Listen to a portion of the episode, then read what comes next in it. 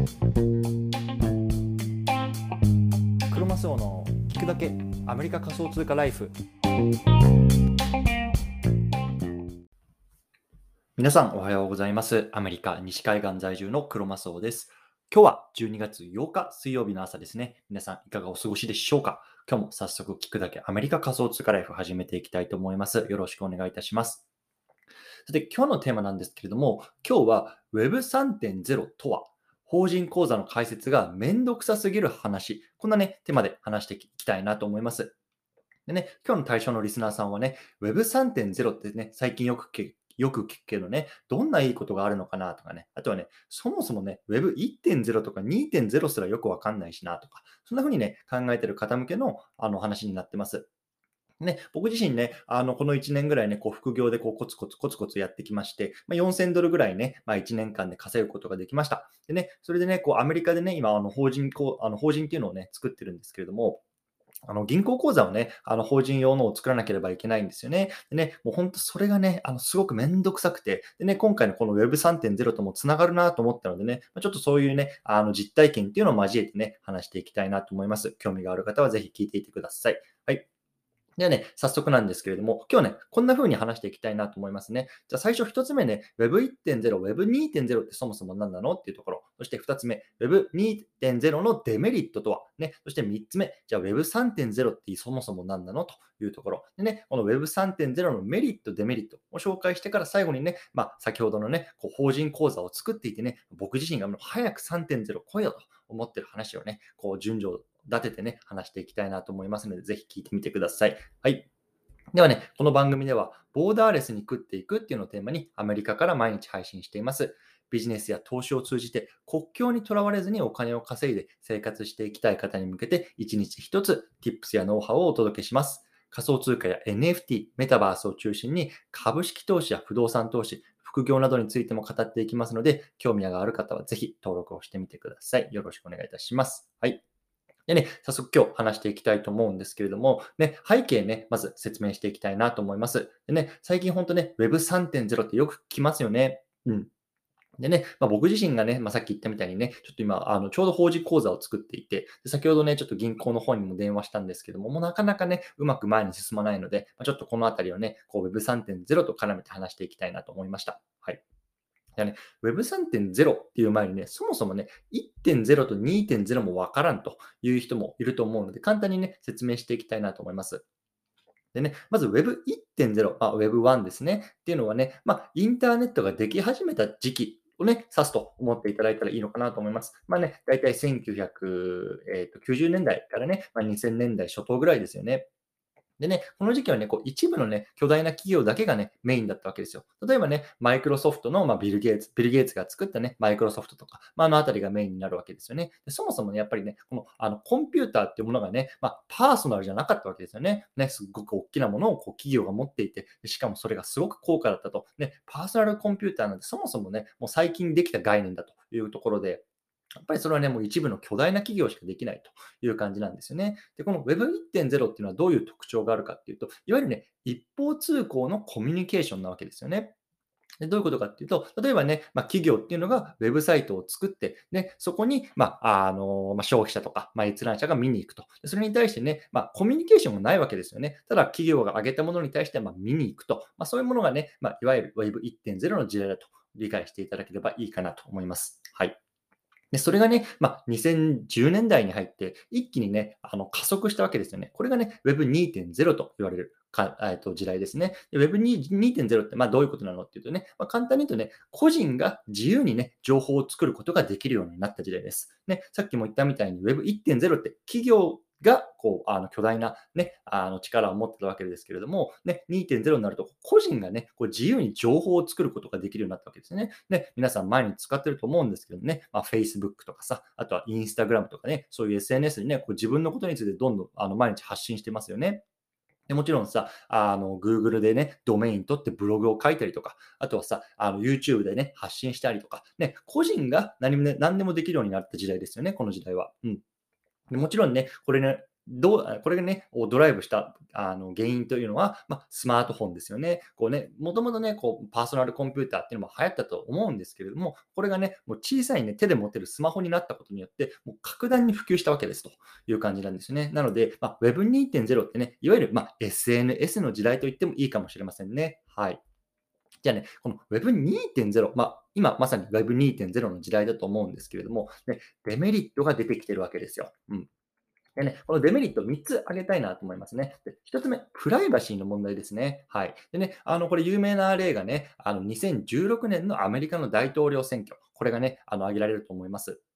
でね、まあ、皆さん知ってる方も多いと思うんですけれども、ね、2016年の大統領選挙、トランプ大統領ね、まあ、あの当選しましたと。でね、この時に、まあ、Facebook の広告っていうのがね、関与したんじゃないかって言われてるわけですよね。ね、こうみんな Facebook 見るわけじゃないですか。でこの Facebook 見てる中で、ね、トランプ大統領はこんな政策していい、いい、あの大統領になりますよとかね、あとはね、あのヒラリーがね、嫌いな人にね、もっとこうヒラリーがね、あの嫌い嫌いになるようなね、こう広告をね、Facebook があの主導してこう打っていたんじゃないかと言われてるわけですよね。そう。なので、こういう Facebook、まあ、今メタ社になってますけれども、っていうね、大きな企業が、まあ、人のプライバシーっていうのをね、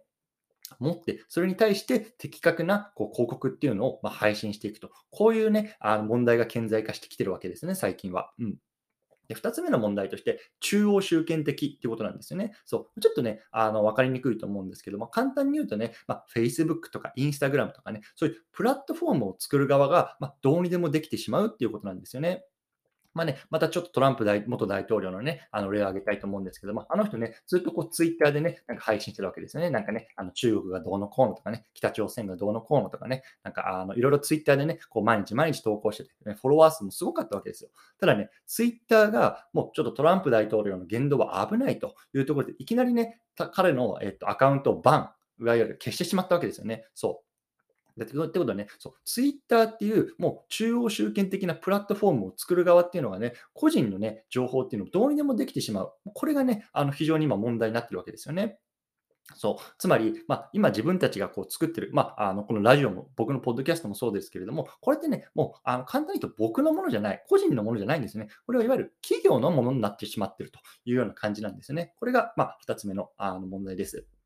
そしてね、3つ目の問題っていうのはね、巨大企業へ集中してしまうってこと。これいわゆるね、まあ、GAFAM、GAFAM ってね、あの日本では言われてると思うんですけども、Google、Amazon、Facebook、Apple、そしてまあ Microsoft。これはね、巨大な企業への,、まあ、あの富の集中っていうところなんですよね。そう。ね、ある特定の巨大な企業がどんどんどんどん大きくなる。ね、買収に買収を重ねるっていう感じですよね。そう。で、もともとね、あの、まあ、Facebook も、Instagram もね、あの、Facebook に買収されて、今 Facebook、まあ、メタ社の傘下になってるっていう感じで、もうどんどんどんどんね、もうある特定の企業だけが大きくなってしまって、まあ、あのいわゆる独占的なね、こう市場になってしまっているというところがね、まあ、Web2.0 でも最近非常に問題になって顕在化してきているというようなところなんですよね。はい。じゃあね、まあ、こういうようなめあの問題が今生まれている中で、まあ、Web3.0 にこう移行しつつあるというようなところでね、まあ、Web3.0 ってじゃそもそも何なのという今日の本題のところ入っていきたいと思います。ね、一回ちょっとチャプター区切ります。はい。じゃあね、Web3.0 ってそもそも何なのっていうところだと思うんですけども、これね、まあ、いわゆる先ほど言ったね、デメリットのところをね、まあ、改善していくようなね、まあ、サービス、まあ、あの時代になっていくというような感じですね。まあ、一言で言うと、まあ、分散的、まあ、ディセントラライズドっていうような感じなんですよね。まあ、つまりね、まあ、あの、Google とか Facebook みたいなね、こう、管理者みたいなのがいなくて、もう個人とかね、まあ、自分が、個人がね、こう自分のコンテンツとか情報を自分でね、管理するっていうことがね、まあ、できるようになっていく時代だと捉えていただければいいのかなと思いますね。ね、でね、この Web3.0 の時代のね、メリットとしてはね、やっぱりさっき言ったみたいな、こういきなりね、こうアカウントをね、まあ、削除されたりとか、そういうことがないわけですよね。うん、全部ね、こう自分のものなんですと。で、あとはね、例えばお金を送送るときとかのなんかもね、もう即帰、もう個人から個人にすぐね、もうあのアドレスさえあれば送れるような時代になるわけですね。例えばさ、僕なんかもブログとかね、まあ、こういうようなポッドキャストでこうアフィリエイトとかってやってると思うんですけども、アフィリエイトって、まあ、あの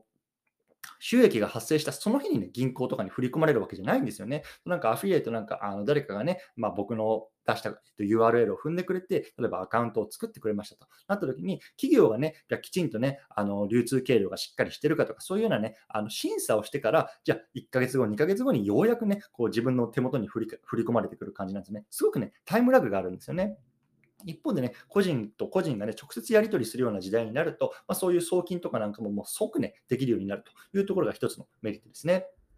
あとはね、その Web3.0 になると、もう個人登録個人情報の登録とかっていうのはそもそもいらないわけですよね。で例えばね、オープンシーとかっていうね、まあ、NFT のプラットフォームとか使ってる方わかると思うんですけども、もうあれね、自分のね、名前とかさ、アドレスとか電話番号とかね、そういうの全全く入れなくても使えるんですよね。もうとにかく自分のね、あのウォレットさえあれば、もうそれだけでもうあのつながることができるっていうような感じなんですよね。そう。これがね、メリットだという感じです。でね、じゃあ一方でね、じゃあいいことばっかりじゃないよっていうのもね、もちろんあるんですよね。そう。さっき言ったみたいにね、これも個人のあの情報を自分で管理することになるので、こう全てが個人の責任になってしまうんですね。例えばね、あのウォレットのパスワードをし、ま、あの忘れてしまったら、ね、もうそれは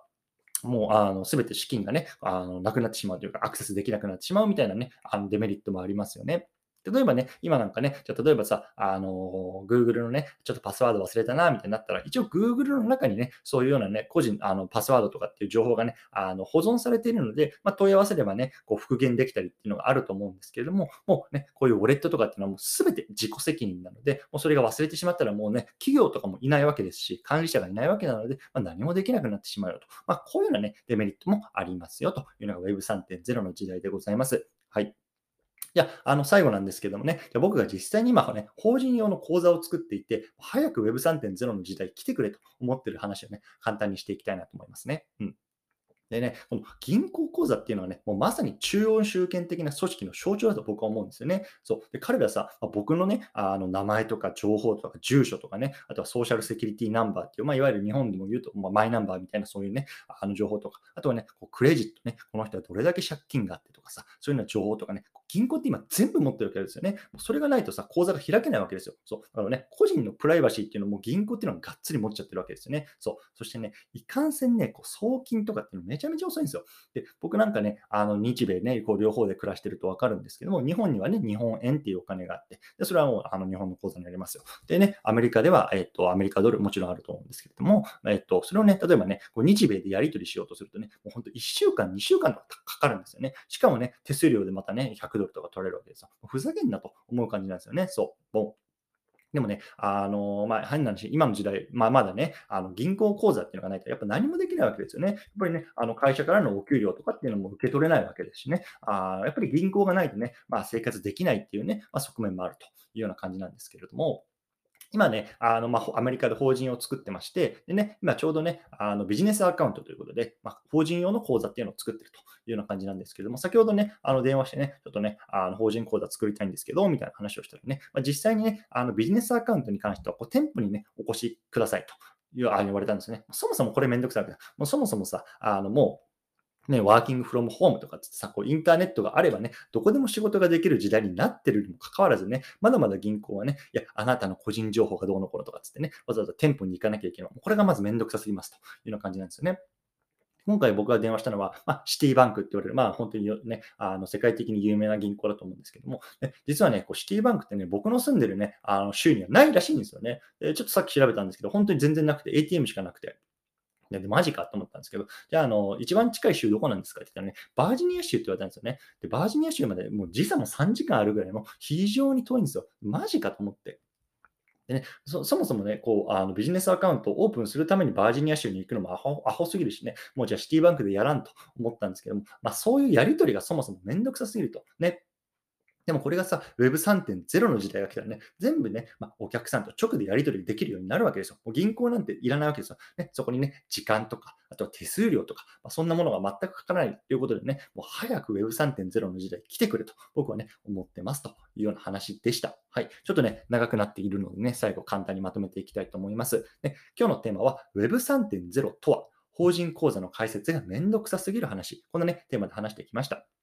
ね、まず Web1.0 と2.0って何なの？っていうところ、ね、で今ある2.0のデメリット説明しましたね。そして Web3.0 ってそもそも何なの？っていうところと、この Web3.0 のメリットとデメリット説明しました。ね、最後ね、まあ、僕の実際の経験談ですね。法人口座を作ってるけれども、マジで銀行口座めんどくせえよっていう、ね、早く3.0来てくれよと、そういう話を採用してみましたという感じですね。はい。でね、ちょっと今日ね、長くなってしまっているのでね、この辺りで締めたいと思います。皆さんもコツコツやっていきましょう。お疲れ様です。